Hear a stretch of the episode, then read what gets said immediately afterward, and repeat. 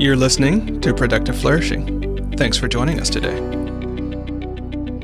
There are plenty of loud people in business, in marketing, in creativity, in health and spirituality and politics who are getting lots of attention because they're loud and persistent. And sometimes their messaging is counterproductive. And if you don't stand up for your message, it doesn't mean you have to tear those people down. But if you're not standing up for your message, then other people are only hearing those counterproductive messages. That's in part why I just I get pretty roused uh, to get other people to stand up for their messages that can really contribute value and contribute to the greater good. That was Jeffrey Davis, the founder of Tracking Wonder, a consultancy that mentors entrepreneurs, creatives, and brands to have influence with integrity. He joins me for the third time on the podcast to discuss why it's so hard for leaders to stand for something, even after they figured out what they stand for. Hint, it's not merely the fear of failure or being wrong. I'm Charlie Gilkey, and this is Productive Flourishing. Welcome to Productive Flourishing, where we explore how to do the work that matters so you become your best self in the world. I'm your host, Charlie Gilkey, and I'm joined by Angela Wheeler and other guests who will share their stories, insights, wins, and challenges in the hopes that our journeys and stories will help you with yours. Now, on to the show. Jeffrey, it's always a great pleasure of mine to talk to you. Our, our conversations um, tend to go in a lot of different places um, and, and still walk the line of writing and getting your message out and standing in integrity, um, which is, you know, three things that I love. So thanks so much for joining me for the third time on the podcast. Charlie, it's always, uh, first of all, a delight just to hang out and, and rap with you. And second, it's a, it's a big honor to be on your show what I'm excited about with this particular conversation is we actually get to extend the conversation we had in episode 64. So way back in January 2016, we were um, we were using the idea of themes and values and, and crystallizing what we stood for as a way to shape our year at that time, right? It was way back in 2016. Feels like forever ago, right? Um, and you know, as we were discussing what we wanted to discuss today, um, what came up is why people fear standing out and hmm. standing mm. up and, and standing with. Um, and so it's a great follow up because there we were on that episode saying, you know, here's how to figure out what your message is without necessarily, and, and the roadblocks to coming up with that message, but not, oh, and by the way, when you do that, there's this new struggle, there's this new journey that comes out. Um, and so, and and you've been doing a lot of talking with writers and leaders and your creative folks around sort of these topics. And so, I'll let you pick up the ball from here. What are some of the common fears people have about standing out with their message? Yeah, uh, I think that's a great launching pad or the fears because they're almost not even recognizable to us. Like so much of our fears are semi unconscious or completely unconscious. Um, one fear uh, that I've seen among a lot of people in the Tracking Wonder community is if I stand out with my message, whether it's for my personal brand or my business brand, I'm going to be attacked. There will be some pushback. There will be some naysayers. There will be some trolls. I'll lose clients. I'll lose customers. It's a related one, right? From the pushback, I will lose clients and customers. Um, a second one, it's a bit more subtle, has to do with a sort of, oh my gosh. So it may not be a controversial point of view or stance. It's just a stance. It's a point of view you're taking within your field and saying, this is what I, or this is what our business, is what our brand is about. We're not about these other things that exist within our field and I'm not about all these other 10 million things. I'm about this. So that more subtle fear is like, oh my gosh, I'm saying it out loud, and now I'm really going to have to deliver on it. so um, they're two related, but actually two distinct set of fears. Yeah, it, it's interesting when we talk about the first one because especially for not a, a lot of new communicators and communication leaders, right? Um, the idea is once you say this is what I stand for, that you throw up like a beacon for all the trolls and the haters in the world, and they're all going to find you right then, right? They've been hiding out. but when you say this is what I stand for, that's when they're going to come out, right? Mm-hmm. And it's this sort of weird thing where, you know, I think I talked to Jeff Goins about this as well, right? Anytime you have the belief that when I do X, everybody or all of them, or there's this big horde of critics and naysayers are all of a sudden going to pop up. Mm-hmm. Um, that's a really um, false belief most of the time. Like most of us are not going to get to the degree of fame that that all of the trolls and all of the people will start latching on to us. We might alienate a few of the people in our audience, but all of them out there, they're busy attacking somebody else right now. They they've got a full time job hating on other people, right? And so when you get to the point where you actually get their attention, that's partially how you know you've made it, right? Because you're worth the time for for some of them to redirect their attention. It's really profoundly true at every level, whether I'm working with um, uh, somebody writing a book, uh, about to author a book, and is afraid that typically the fear in those cases are I'm afraid what my colleagues will say. Not, not, not I'm afraid what my actual readers are I'm going to serve, but what my colleagues will say. And most of the time, the colleagues are championing them or not even paying that much attention as much as we think they are. Um, when it comes to social media or publishing your content online, overwhelmingly, that fear of troll troll attraction is completely unfounded. And if it does happen, if you're really taking a clear, consistent point of view, I mean, one thing you consider is well, how are you presenting that point of view? Is it in conversation or as a bullet towards some opposition? And if you so happen to attract some naysayers, which I have recently, they're not even trolls. I would just say, like, eh, some people have been pushing back on certain messaging of mine. Then you can see that as an opportunity for conversation as opposed to battle. So, yeah, I, I'm right there with you that uh, most of that fear in the former category is unfounded. And even if it does happen, if you do attract opposition or opposing views, I would say see that as an opportunity, see that as an opportunity for conversation and for you to check some of your own ideas. Absolutely. And what I wanted to distinguish between is between people who come and say, I don't get it, I don't understand it, I don't think that's right, right? Mm-hmm. Or I see things differently mm-hmm. right? Those sort of people versus those people that come to you and like, you're an idiot. I can't mm-hmm. believe you would ever think this and so on and so forth. Now, that latter group are just the trolls and the haters, right? Mm-hmm. Um, it's it's very unlikely for the people who want to show up on the internet and prove mm-hmm. other people wrong. There's nothing you can do actually do to prove them wrong, right? They have, and right. they're going to last longer, and that's going to be their particular jam. So don't play that game. Yeah, but the former group, I don't understand. I'm not sure about this. I've got a different perspective. What about this? Did you read that? Um, those can be your allies, right? If you engage with them in a certain way. And that's where I think um, one, and this is something I've had to practice too, Jeffrey, right? Is no matter how we come across, um, especially when we're advancing a new idea, our confidence is pretty fragile, mm-hmm. right?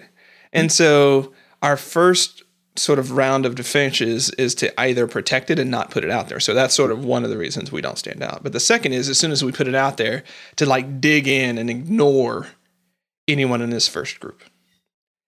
And the challenge that we have, and we actually talked about this in our first episode about how not to be an idea thief, right? That's right. so, um, sort of the first thing to do is recognize that you can engage with that, and, and what are the skills. Um, and what I would say is for those people that are showing up consistently in conversation with you, even if they have an opposing but reasonable position, um, get offline as much as possible with them. Like, don't do the web fighting thing. Get on a mm-hmm. Skype call with them, right? Get on the phone. Say, hey, can we meet for coffee about this? Because I'm really interested in this conversation. And what you might find is that other person starts to treat you like a human and you start to treat them like a human. And you might realize that there's some position in the middle that you can't find with um, the lack of discourse that we have online.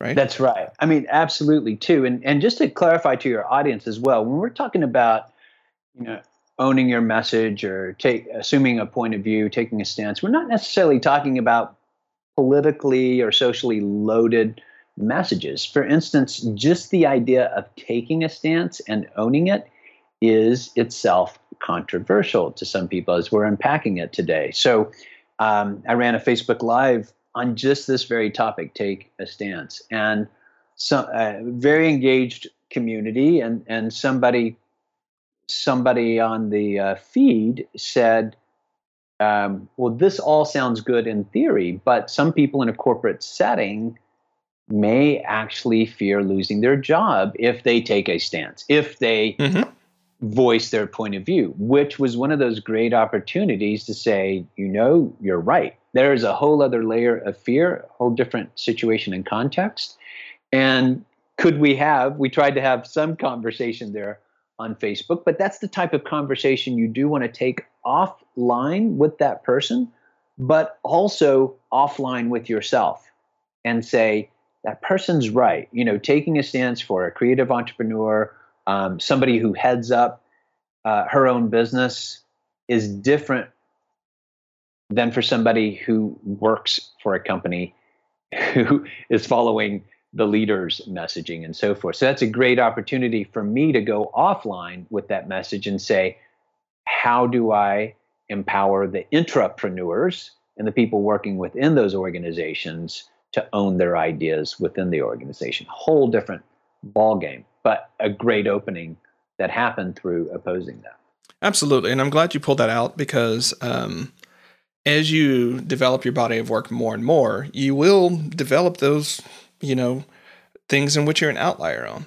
For instance, um, I, I, can give a few. I, I, um, you know, a lot of people love the Pomodoro technique, Jeffrey. I think we've talked about this, where you take 30 minutes and 25 minutes of those you work, and then five minutes, you know, you take off and do something. I think the Pomodoro technique is terrible for a lot of creative work, right? Um, it just doesn't work. It works great for admin work. It works great for you know certain types of time, but that particular piece is something that I want more creative people to question um, because I found time and time again you just can't get the run up. You know, you can't get the engagement threshold, is what I call it, in that 30 minute time, in the 30 minute um, pack of time. Now, you might think, okay, who cares about that?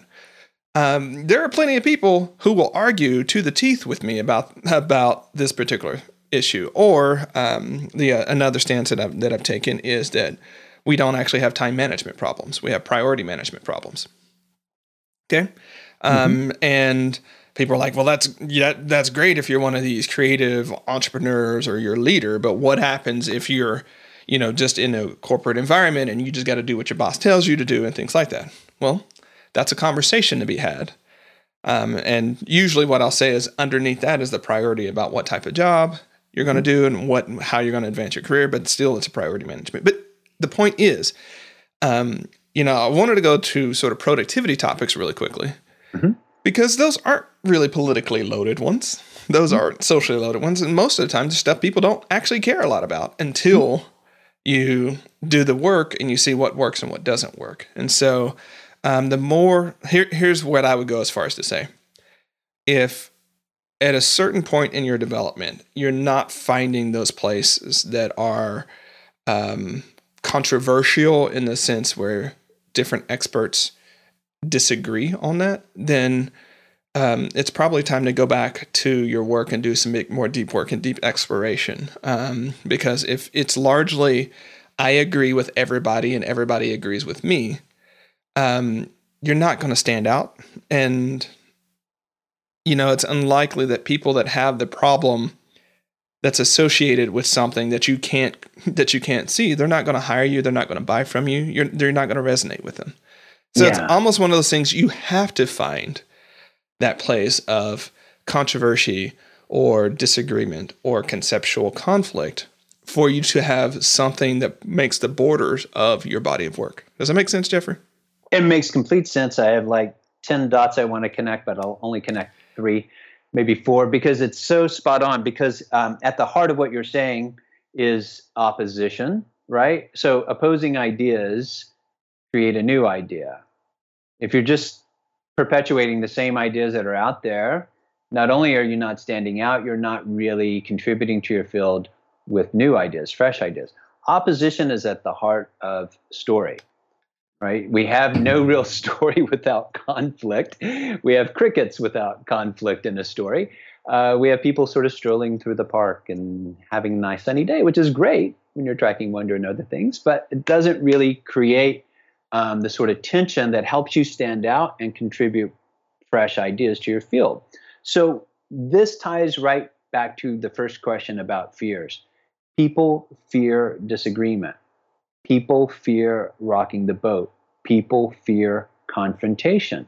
We all have our own story around that. I certainly have my own trajectory of avoiding confrontation of any kind throughout my 20s. And yes, I did write fictional short stories without any conflict, and they were very boring.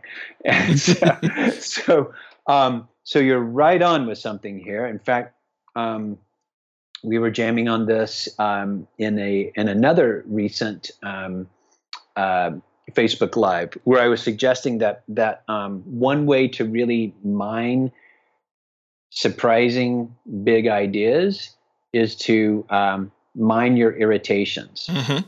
Right? Really, really mine your irritations and leverage those irritations. So if you've got an idea, you think about, well, what's its opposite idea? Right? If if Pomodoro is great, then what makes Pomodoro not so great? What makes Pomodoro bad in some situations, some circumstances?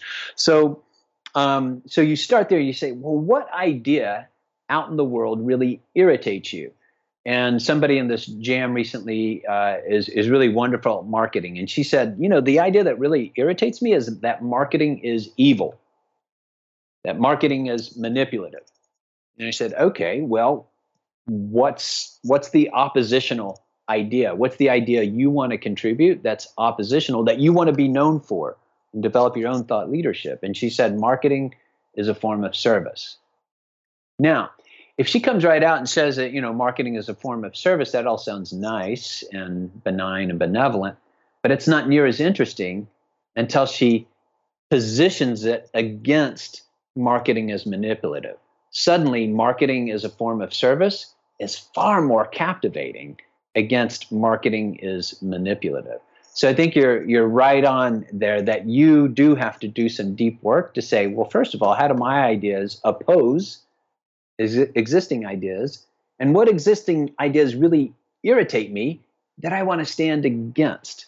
Because owning your message is not just what you stand for, it is actually literally what you stand against as well. And that should not frighten you. The more you stand up and realize you don't perish, that you become a model for others, the more you realize, okay, great, I'm actually contributing to the greater good by, by standing up for, for these principled ideas. I think there's another benefit in just understanding that in the greater arc of the cultural conversations we've been having since, I don't know, 4000, 6000 BC, like it's really hard to come up with some original idea where you like you're the first person that has believed that, right? Now, I think there are some beliefs that are counter to science right now. Like if you're a flat earther at this point, you know, that might be a position not worth taking for a lot of different reasons, right? Unless you have a very limited audience. Unless you have a very limited audience. Um, but outside of that, there is so much room for myriad of perspectives, and and you know whether you know to go philosophical is change constant or is everything just sort of stack you know static and frozen? Like what's what's real, what's not real? What's the basis of what's the basis of society and and good and ethics and all those types of things, right? Those questions like you can't be the first person to have a position in any of those. And the reason I say that is I think another reason people are afraid of standing out is that they don't want to be that outlier that can be ostracized. They don't want to be shunned. They don't want to be that weirdo that gets pushed out of the tribe, right? But in right. this greater global conversation that we're having, you're not the weirdo right? Yeah. It's impossible. Someone weirder has taken that position, right? Someone weirder yet will take that position in the future, right?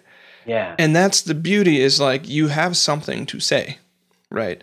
And it's the question is not necessarily whether it's confrontational or whether it's complimentary, but like what is it that you have to say? And and the last thing that I'll say on this is, and this is something I know we, we you and I both talked about. One of the reasons that it's hard for people to come up with that stance is because they're not um, reading, talking, and conversing enough with people in a small enough area of domain so that they can try an idea out and get lit up by it, get frustrated by it, be changed by it.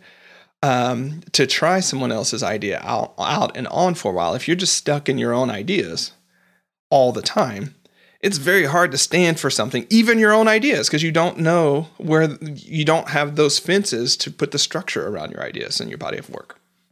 Completely. What What are you pushing your own ideas against? So, you know, I um, work with clients in their 30s, very accomplished in their field. Work with people in their 50s, 60s, very accomplished in their fields, and they often have the same sort of uh, silo dilemma. So one in his 30s, very accomplished in his field, has, has some great ideas to distinguish himself.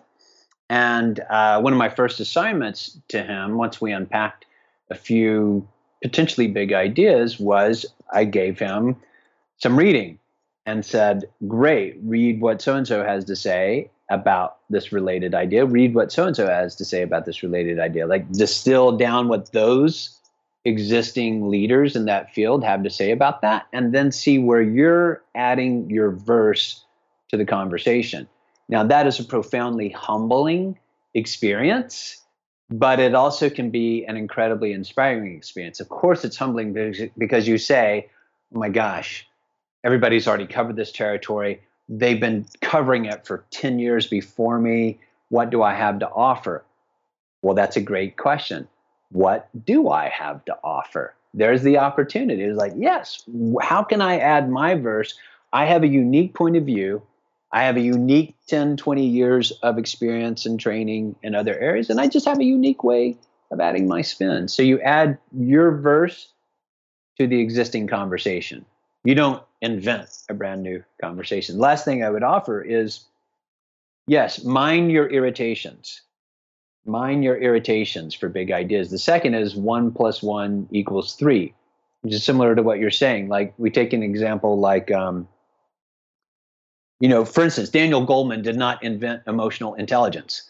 He was a he is a brilliant researcher and distiller of others' ideas, and then adds his own verse and immediate application of those ideas. Similarly, Tara Brach didn't invent Buddhism or compassion or or uh, um, self forgiveness after trauma. But she did combine those existing ideas with her unique spin to develop a whole thought leadership platform of radical acceptance. You know, that's what I would encourage everybody listening in to do is like, okay, see where I want to add my verse to the conversation, start testing out some ideas, see what gets traction. And that's you know that's how you start start to stand out by trial and error and experimentation.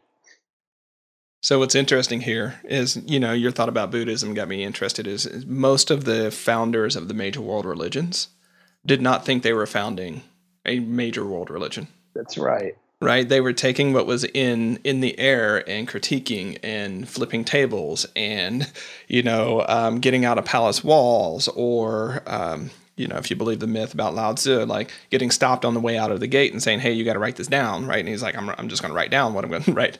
And so they, you know, founders of these major monuments of, of you know, our our human civilization didn't necessarily set out and say, "I'm founding a new religion," right? Um, I love that. Could I could I riff with you? Please do, yeah.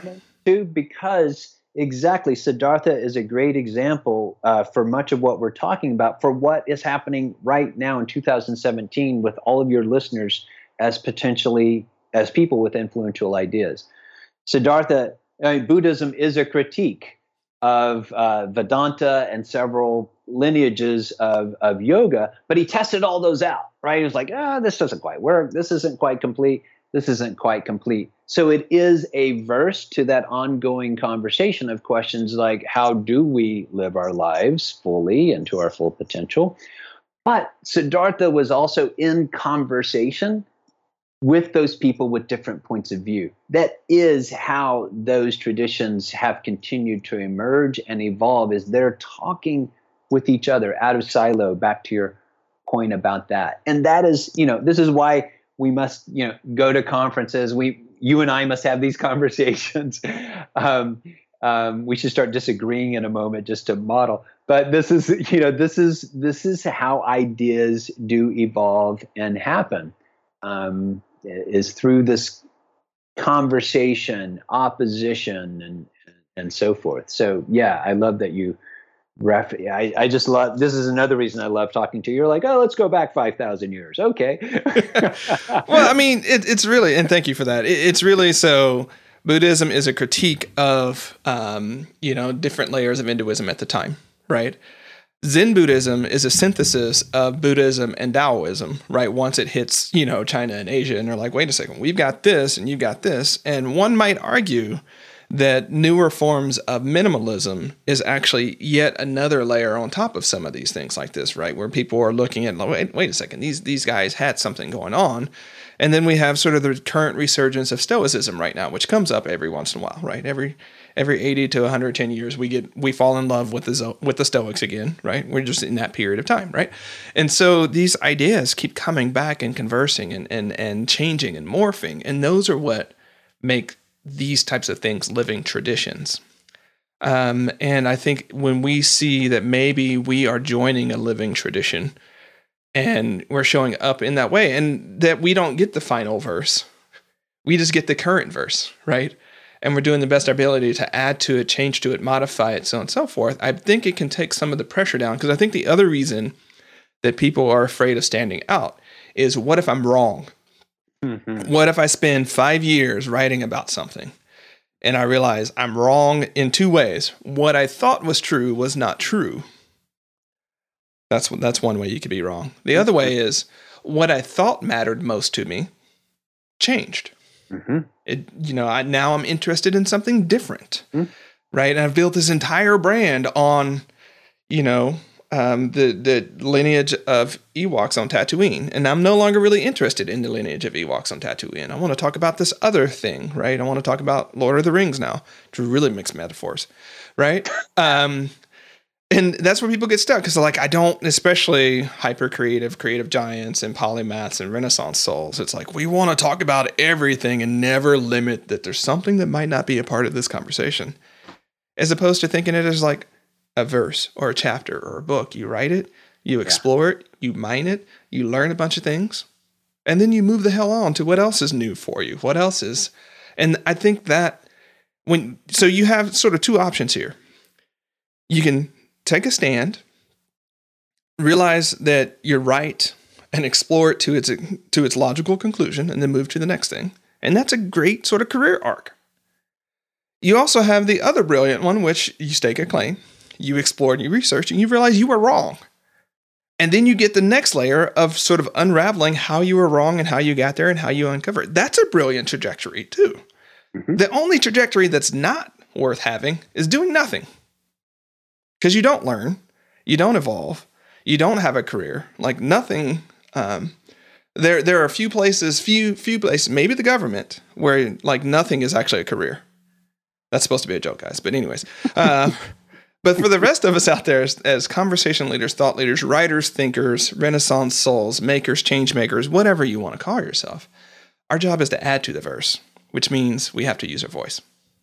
Yeah, yeah. So you know, and I would say there's another path that isn't worth taking.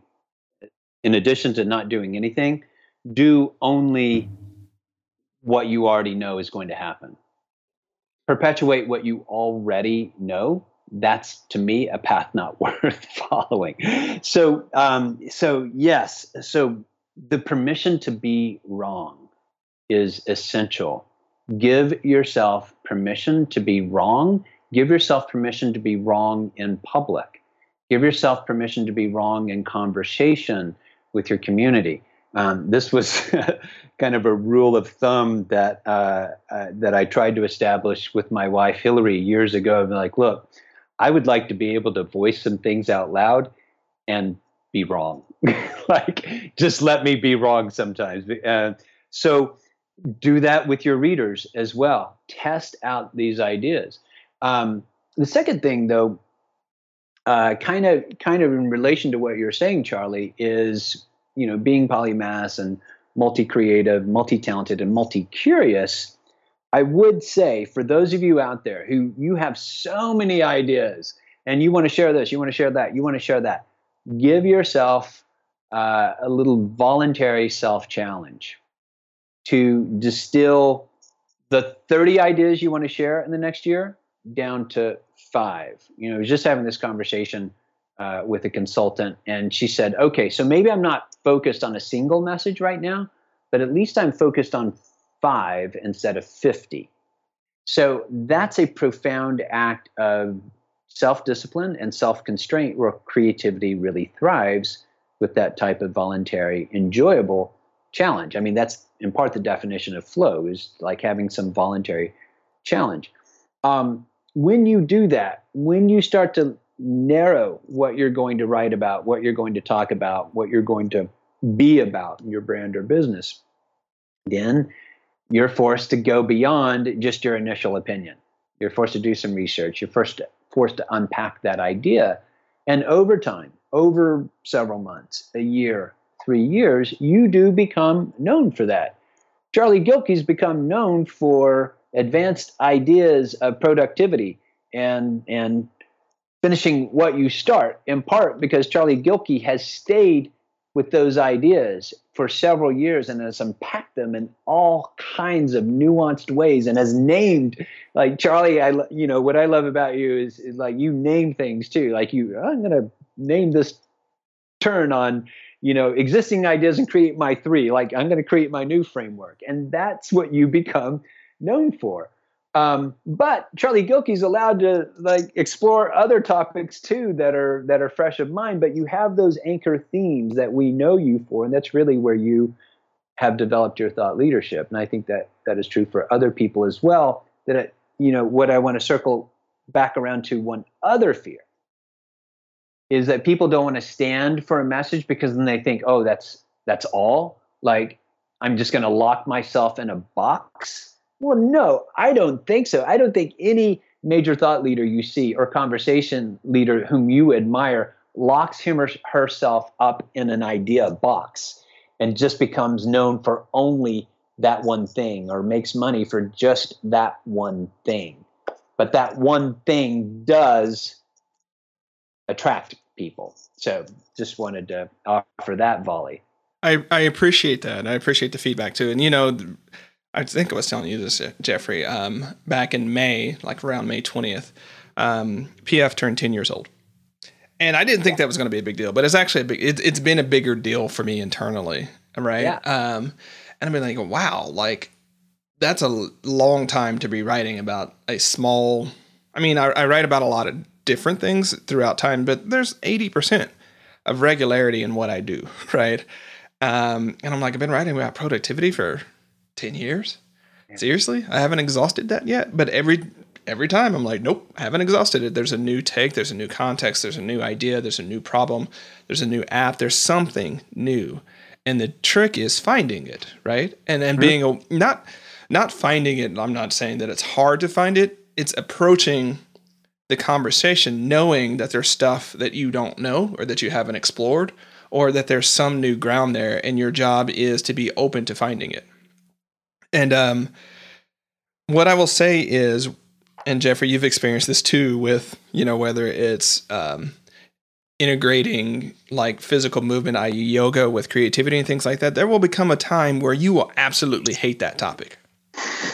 Like there's so like I go through cycles in which I hate, hate, hate being known for productivity.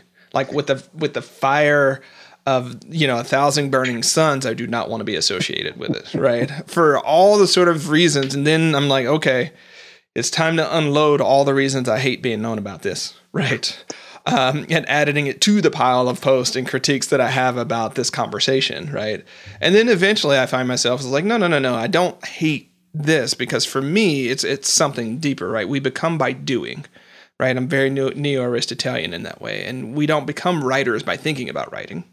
We don't come thought leaders or you know leaders in our spaces by thinking about becoming leader. We actually have to do something. And the second you start talking about doing something, you start talking about, largely speaking, issues of productivity and getting stuff done and pushing your best work out, things like that. And so that's what I care about.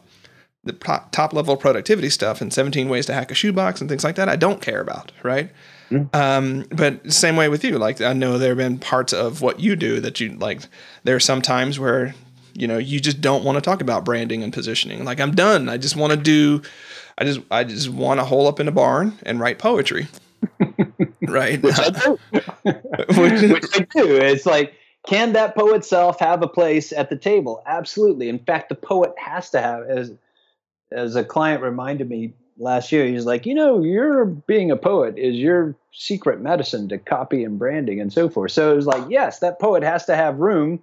And sometimes the poet just has to have room to be a poet without the brander, without the brand strategist. But, you know, when you find yourself fatigued with an idea or what you are associated with, yeah, this is to the listeners, is like, don't just burn the barn and say, I'm done with that like tap in and say, okay, where's where's like the again, like where is the fresh juice with my work or with my ideas? How can I turn my work into a stance? Like what are the core values underwriting it? For instance, branding and positioning could make me just like I could get so bored with that subject if I didn't give it my own spin that's meaningful to me. So, you know, I have to talk about branding with integrity and unpack all of the layers of what that means, like diving into your heritage and so forth, for it to be meaningful to me.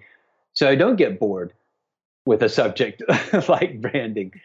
But on the other hand, you're right. Like my, um, I think it was James Hillman, uh, the depth psychologist, who suggested you know our psyche is not um it's not just it's not just like one self there.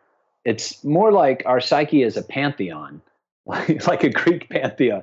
And so that's an interesting way to yeah. right understand your yourselves without being schizophrenic. It's to say that you have complex dimensions of being in the world.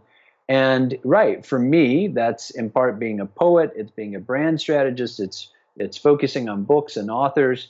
Um, it's it's focused on all of that together, and I'm obsessed with tracking this elusive quality called wonder. Charlie Gilkey, I know, plays a cool guitar.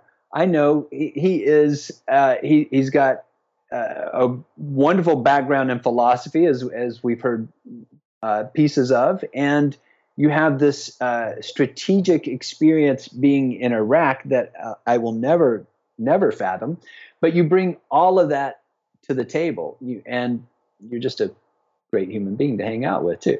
Uh, so, so you should be allowed, right? All of those different latitudes. And I'm saying you, Charlie, generally for all of your audience, you know, listeners, you you should have that uh, that permission, especially in our culture now, to be your complex self, because your respective audiences want complexity now. They don't want a generic brand that blends in. They don't want a generic business that blends in. They don't want a generic restaurant that blends in. They want you and your complexities, but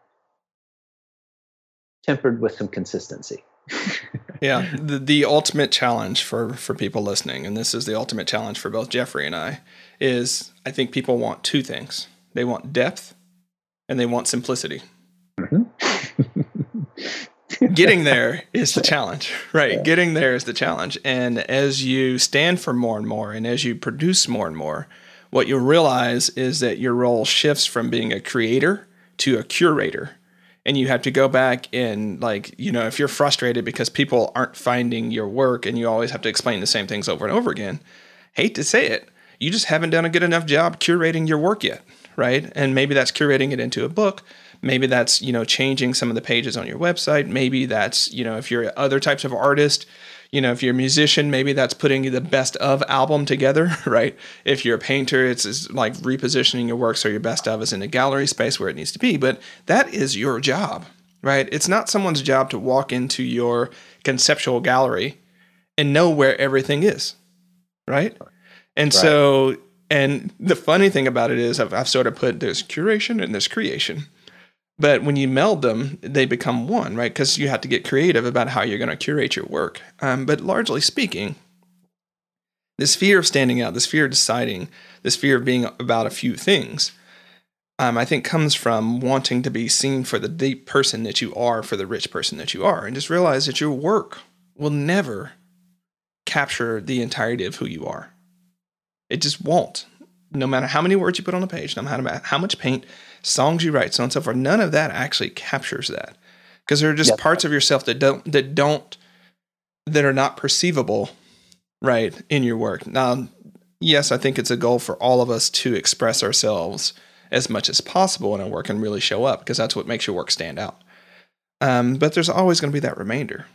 Um, and I think the remainder is beautiful because, and I'm just going to speak to the climate right now.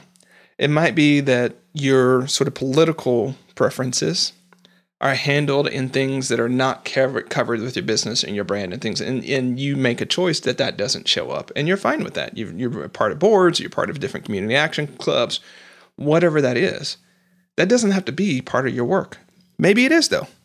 You know but you get that choice to to not have um, I think about it this way because I've been working with a few clients on this the biggest folly we can have with our business, our work, or our creative career is when it has to be the thing that feeds us in all ways possible.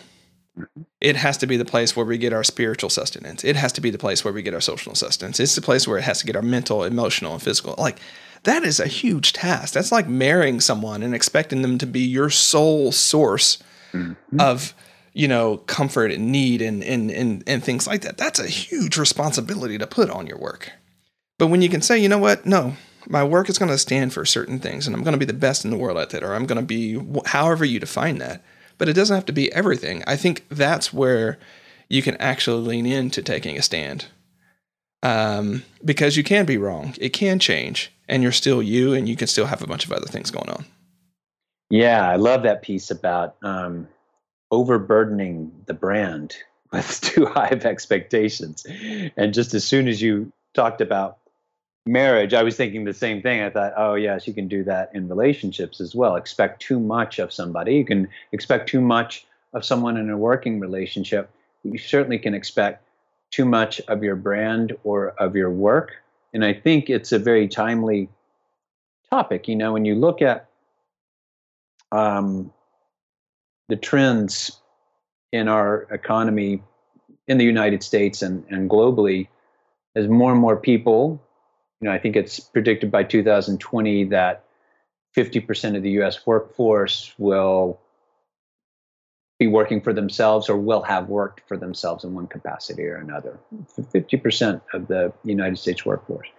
And so, what that has meant is more and more people have ventured out into entrepreneurship or becoming small business owners or figuring things out creatively.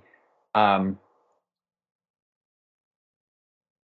or they take a leap from a corporate job, what they haven't been trained in, what they haven't had experience in, if they've moved away from an organized structure to a new way of life and work where they're having to structure it, is um, self efficacy and the ability to moderate one's own emotions and to moderate one's own expectations. And because new creative work of your own can send off like dopamine like so crazy. Like you get just this pleasure zone so much, you get obsessed with your work. And then, yes, you expect it to be like this god or goddess in relationship, and you invest everything in it, and you're spent, and uh, uh, and then you wonder why it doesn't sustain you. So, I think you know putting those sorts of constraints on your brand messaging is uh, it's ultimately more sustainable and it it you know it's what's going to draw people to you because you have narrowed narrowed what you are about and what you're not Otherwise, we get too confused. Like if you go to uh, your favorite restaurant, probably, I'm guessing, although I may be wrong with some listeners, uh, but your favorite restaurant, the one that you keep going back to and that you tell everyone about, is probably not showing every facet of the restaurant owner's personality. Um, and it's probably not showing every possible food idea that the restaurant owner had. it becomes known for this particular type and it evolves, right? The restaurant, the food evolves as the chef learns new recipes, as the restaurant owner travels around the world, etc. So I hope that's a useful analogy for your uh, for your listeners. Well, I think it's a great one because we all understand food. Um, and the other thing about it is, imagine how frustrating of an experience it would be for most of your staple restaurants and places to always have different items on the menu. Like, not that every time you go, like, there is just a different menu. And not because they've changed one or two or three items, all of the items are different, right? Every time you go right? Um, now, we might have one novelty restaurant that we like to go to because we never know what we're going to get. But I know for me personally, there's a restaurant I go to quite frequently because I know before I leave the house what I'm going to get, right? Actually, most of my restaurants are that way. I would be incredibly frustrated if every time I went to that restaurant, I had to decide all over again, right? And I didn't know what was going to be there because I wouldn't go, right? That's and, right. And the reason I want to go there is because if your body of work is like that, where there is every time you show up, like it's a new menu or new food, you never know what you're going to get unless you're that novelty restaurant. And maybe Maria Popova is one of those novelty restaurants. Like you never really know what you're going to get and how it gets pulled together and yet you know you're going to get intellectual depth brought together in this amazing hyperlink experience. You may not know what the topic is, but you still know yeah. the delivery is going to be awesome. Yeah, you still know that, but you just don't know what you're going to get except for that right. experience, right? She delivers experience, not content. And and it's she's done really well for herself. But most of us could stand to have this, you know, a consistency of what's on the menu and to develop within those constraints depth in the items on the menu yeah. as opposed to experimenting with the menu all the time. Exactly. That's a that's a great iteration of the analogy. And to take it yet another step further too i was talking to a group last week about the uh, the rise of independent uh, cafe uh, cafes coffee shops and coffee bars now in the age of starbucks right? And I showed them a graph that just shows Starbucks huge growth, right? Just like year after year, boom, boom, boom, more and more stars, uh, stores.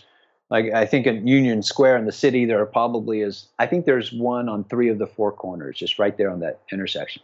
So, um, so why this rise in coffee bars in the age of, of Starbucks? Well, because they give, they deliver a niche experience. They take a certain edge. Like there's one I know of that has no Wi-Fi their whole purpose is to build live real space community. But here's the thing you know, my analogy with the coffee shop is you better have an amazing cup of coffee.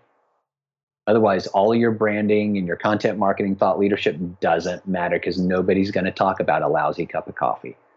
yeah. nobody's going to talk about the no Wi-Fi place if it's not worth it because their coffee's no good. So, so yes, go in depth with certain areas. But I love that. Yeah, don't just change up the menu every few weeks, which is what I say. Like, don't burn down the barn after a few months of trying, or just because somebody didn't respond to your blog article that you thought would change the world. Yeah. Speaking of expectations, thinking that your blog post will change the world. Um, it's a very good. Um, that's a very good route to not publishing anything. right. Uh, that's exactly. Or continuing to publish right? Or yeah i mean because it's like that one didn't work and that one didn't work that one didn't work but you never can see your hits coming.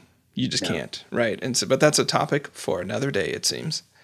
It uh, is, and i'll just say this though. I just say this. Um, um, when you write your content or publish your content by owning your message consistently then you write for the difference you're going to make a year from now, two years from now, you write in such a way that somebody's going to land on your website two years from now and they're going to go, oh my gosh, I have to talk to this person. That's what you write for. You don't write for the visible comments and applause and so forth that happens the day of publishing. Absolutely, and I can say again after I, I, did an audit of of you know when when we hit or when we were getting close to the ten year mark, I did an audit and I was like, so let's take stock of the content there and it's stuff that I that I wrote back in 2009 that people are still talking about that I'm still explaining that and and that's the thing that we don't remember is uh, and I think it's called Eternal September and I got it from um, Seth Godin um, is the idea that someone new landing on your body of work they weren't there in 2009 right? They weren't there in 2000 and whenever right? Or 1990 and whenever right? Um, and that's your opportunity to even there stand for something, stand for that long term and show up for the work that you produced. And when you do create that type of work, it pays dividends. And whatever's new and and exciting today that won't stand the test of time, well, sure, you hit published, um, but you had the opportunity to stand for something. That's right. That had value long term, that was going to transform someone long term. And even if you never see the ripples, even if you never see it doesn't doesn't mean it doesn't work. And i, I say that i was reminded last week that um, someone in our audience um, who used to work for pf actually um, mentioned that one of her clients came in and she had said like have you ever heard of charlie gilkey's small business life cycle? Because they were talking about their avatar and things like that. Now this was um, this was Dusti. She outed herself so i'll out herself too. So this was Dusti Arab. And so she was like yeah i'm pretty sure she was one of the one of the midwives for that book right? And so here i am four years after publishing that. And I'm like, eh, it's still out there, it's still selling, it's still doing its thing. And then just boop, like someone through, you know, a long time ago bought the book and, you know, has gotten feedback or has has gotten value from it. And that's what work that um, I, you know, I'm proud of that book, but don't want to use myself necessarily as the model here. But work that you do that stands for something, when you stand out and say something that really speaks to people, those are the ones that come back and have the shelf life of five years or 10 years. And they're definitely worth the investment and they're worth the conflict. Um, and they're worth the time in which you decide to create that as opposed to something else. Yeah, yeah, yeah. Um, so the, the book's great too. And I know you didn't have any fear in publishing it, but I'm so glad that you got it out. Um, you know, it's it's important for for all of us to remember a, cup, a couple of things about our climate and our economy again globally. All of our fields and industries are shifting so quickly that you know it's probably wise that you're not saying okay well i'm going to stick with this one idea for the next 5 years. Of course not. But don't hold off because you can't predict the future. Don't hold off and say well i'm not going to run with this idea or this message because I don't know whether it's going to win or lose. There's there's really no way to predict any such idea for the future. Instead, I would say give yourself a 6 month or a 3 month or 6 month experiment at the very least to really stand for a message that matters and to stand against certain related ideas within your field um, for at least six months to become better known for those uh, oppositional, those opposing ideas. Then you become influential in shifting the conversation. So I've been saying recently, well, if you don't like the conversation, change the conversation. If you don't like the way a certain conversation is going about your field or your topic or your area of work, then add your verse and change the direction of the conversation. You do that consistently, you'll see whether or not it pays dividends. But that's the sort of near term, midterm thinking you have to show up for. We need it. We need. Uh, I'll just say this. I'll give my little, you know, public service announcement. Is that there are plenty of loud people in business, in marketing, in creativity, in health and spirituality and politics who are getting lots of attention because they're loud and persistent. And sometimes their messaging is counterproductive. And if you don't stand up for your message, it doesn't mean you have to tear those people down. But if you're not standing up for your message, then other people are only hearing those counterproductive messages.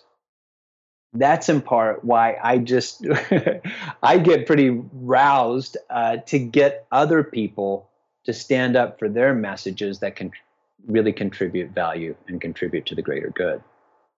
I'll go one step further than Jeffrey on this one. Um, your silence only perpetuates whatever conversation you don't like. So, um, there's a bit of personal responsibility in there too, right? So you have the choice um, to not say anything, um, and thereby perpetuate that conversation. Because Jeffrey's absolutely right; the loudest voices win, um, unless there are a lot of smaller, by in volume, but greater in depth people writing against it. And again, not necessarily that we're talking about political or economic things. This is just whatever is in your field, whatever is not working for people that you're being quiet about. You're perpetuating that in a way. Um, and so, if you don't like it, change it. At right. least try. Right. Um, share your share your voice in this verse, and who knows? Maybe the chorus will change in time. Your silence, yes, your silence perpetuates cynicism as well, right? It perpetuates those ideas and it perpetuates other people's cynicism toward those ideas. And cynicism is an easy path. It's it's so easy, especially in these times, to be cynical in all different areas. Um, so we need each other. Your influence is built as a thought leader, conversation leader, creative entrepreneur. Your influence is built verse by verse. It's not built viral by viral. Very nicely said. Um, being the guest on today's episode, you get to leave our listeners with an invitation or a challenge to do something. So you can, whichever resonates with you, whether it's an invitation or a challenge. Yeah. You've shared a lot of things, right? And I can imagine what your invitation slash challenge would be. But you have the horn here, Jeffrey. What would you invite or challenge our listeners to do within the next week? Yeah, I, I uh, invite you to draw a chart for and against. And up at the top of that chart, write your message. Like, write what that message is that you want to be known for six months from now. And on the left side, under for, like just riff all of the different variations of that message and the values that you're for that relate to that message. In the against column, just write all of the counter messages and the values that you're against that relate to that core message. Own it. And I invite you, if not challenge you, to post something related to that, whether it's a video, blog, Facebook share, LinkedIn share within the next seven days. And a bunch of listeners are like, but where do I start? Figure out something that really frustrates you or that lights your curiosity on fire. Either one is fine, right? Either one will get you there. Mind uh, your irritation or mind your curiosity. Jeffrey, thanks so much for joining me today. I look forward to our next conversation as well. And um, again, always a blast to talk to you. Yeah, it's great talking with you too, Charlie. Thanks so much. Alrighty, listener. So you heard it from Jeffrey. Make a map of what you want to stand up, stand for. You know, what are the oppositional pieces for that? Right? What irritates you about that? What frustrates you about that? What are those things that you just wish would go away? It's one column on the column, what is it that ignites and, and, illuminates and really inspires the wonder and curiosity within you? So you've got a week. Pick whatever idea most frustrates you or most excites you, and do the exercise that um, Jeffrey mentioned. And until next time, stand tall. Thanks for listening to Productive Flourishing. To get more resources that'll help you finish the work that matters and be your best self in the world, head on over to productiveflourishing.com. If this episode warmed your heart or got your wheels turning, we'd really appreciate it if you'd leave a review for the podcast on iTunes.